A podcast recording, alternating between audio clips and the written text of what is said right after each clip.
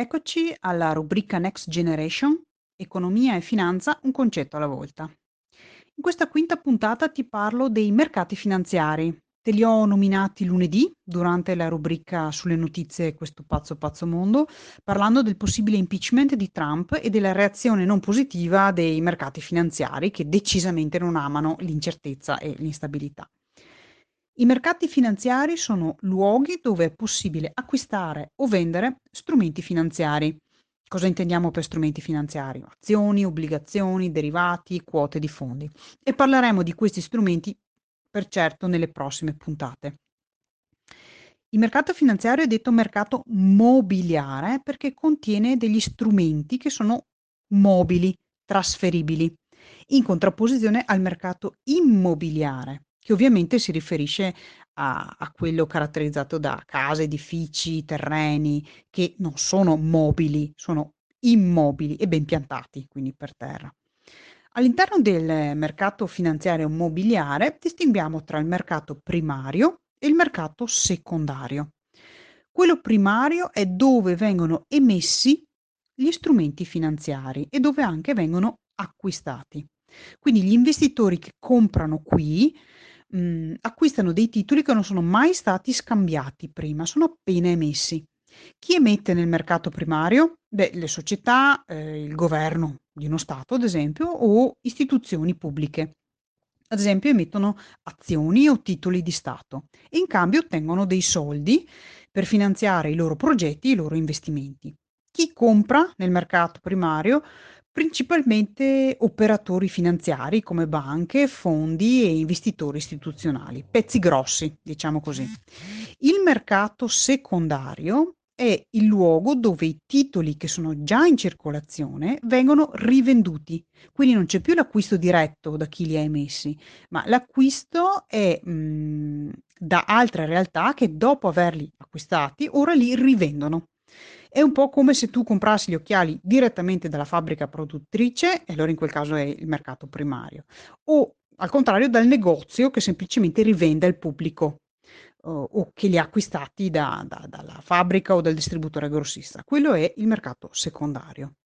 Quando senti che delle azioni mh, sono vendute e acquistate in borsa, e potrebbe essere la borsa di Milano, di New York, di Londra, di Tokyo, siamo nel mercato finanziario secondario. Qui i prodotti finanziari circolano fino alla loro scadenza. Se tu compri delle quote di un fondo da una banca o da un broker, vuol dire che stai comprando nel mercato secondario. Ora, quali sono le principali differenze tra eh, i due mercati e perché ci interessa saperle? Mm, perché così scopriamo il motivo per cui i prezzi dei titoli che compriamo, delle azioni o delle quote dei fondi, cambiano. E cambiando, eh, è normale che ci mettano in agitazione. E mettendoci in agitazione ci portano a prendere delle decisioni emotive che non sono vantaggiose per noi. Sempre che non abbiamo una brava consulente che ci spiega cosa sta succedendo e ci affianca sempre in tutte le fasi del mercato e quindi ci aiuta a non prendere delle decisioni emotive. Allora, nel mercato primario il prezzo dello strumento finanziario è fisso, questa è la prima differenza. È il risultato dell'accordo tra le varie parti, cioè la società che ha emesso, la banca intermediaria e gli investitori. Nel mercato secondario invece eh, il prezzo varia eh, e dipende dalla domanda e dall'offerta. Il principio della domanda e dell'offerta è lo stesso eh, che troviamo nel mercato dei beni, dei prodotti, dei servizi. Tanta più gente vuole qualcosa, tanto più quella cosa costa, perché c'è troppa domanda rispetto all'offerta, rispetto a quanto è disponibile. Se la disponibilità è scarsa, costa di più. Tanta meno gente, tante meno persone vogliono questa cosa, quella meno costa, perché c'è una domanda molto scarsa rispetto all'offerta disponibile. Stessa cosa funziona nel mercato finanziario. Se al TG hai mai seguito un servizio sulla borsa, ad esempio, avrai visto che i prezzi nell'arco della giornata cambiano, variano mh, da minuto in minuto, addirittura da secondo a secondo. E su questo concetto eh, torniamo mh, a breve. Ok? Altre differenze nel mercato primario eh, sono che qui c'è solo l'acquisto, mentre nel secondario è possibile sia acquistare che eh, vendere. Nel primario l'offerta è disponibile per un periodo limitato di tempo, quindi mh, mhmm, i titoli possono essere comprati solo in quel margine di tempo, mentre nel secondario non ci sono limiti di tempo. Nel um, mercato primario c'è un basso numero di partecipanti, tutti diciamo pesci grossi, mentre nel secondario è molto più elevato il numero di partecipanti, così come il numero di scambi. Torniamo ora al concetto dei prezzi che cambiano costantemente, ovvero in gergo diciamo che i prezzi oscillano come un pendolo, oscillano verso l'alto e verso il basso in una danza continua. Cosa li porta ad oscillare? Ci sono vari fattori, però uno molto influente è mh, che le, gli, gli, investitori rispondono a delle aspettative e a, a delle loro convinzioni psicologiche.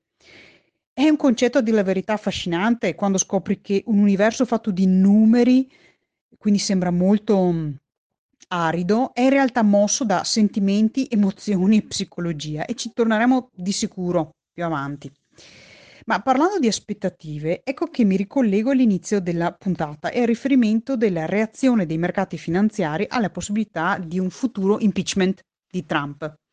Il mercato finanziario secondario si basa molto sulle aspettative, non ama l'instabilità e l'incertezza come abbiamo visto. E se si aspetta che arriveranno determinate turbulenze, sul mercato americano a causa del dell'accusa a Trump, anche se in questo momento non c'è niente di definitivo e concreto, sapendo che ci sono già delle problematiche con la Cina e coi dazi, eh, gli investitori si preoccupano, si preoccupano e si aspettano che, eh, che ci saranno delle, ehm, de- de- delle situazioni, delle condizioni negative e per prevenire queste situazioni negative emotivamente reagiscono e vendono, vendono parte delle quote che hanno. Da lì i mercati vanno in flessione, calano e vedi che le borse perdono. Ecco quindi che le news sensazionalistiche, ma anche quelle più piccole, che quasi passano in sordina per chi non è stato attento, ehm, possono scatenare forti reazioni del mercato finanziario, un po' come delle grandi ondate ormonali che non sono gestibili da, da, dai singoli. Come si fa allora quando vogliamo giustamente investire i nostri soldi perché abbiamo visto nelle puntate precedenti che se li lasciamo nel conto corrente vengono erosi, mangiucchiati dall'inflazione. Ehm, come facciamo quindi per fare in modo che i nostri soldi lavorino per noi? Questo è un argomento molto importante e che merita spazio in una prossima puntata. Basta che continui a seguirmi e vedrai che lo scopriremo insieme. Io sono Virginia Busato ed è tutto per questa quinta puntata di Next Generation.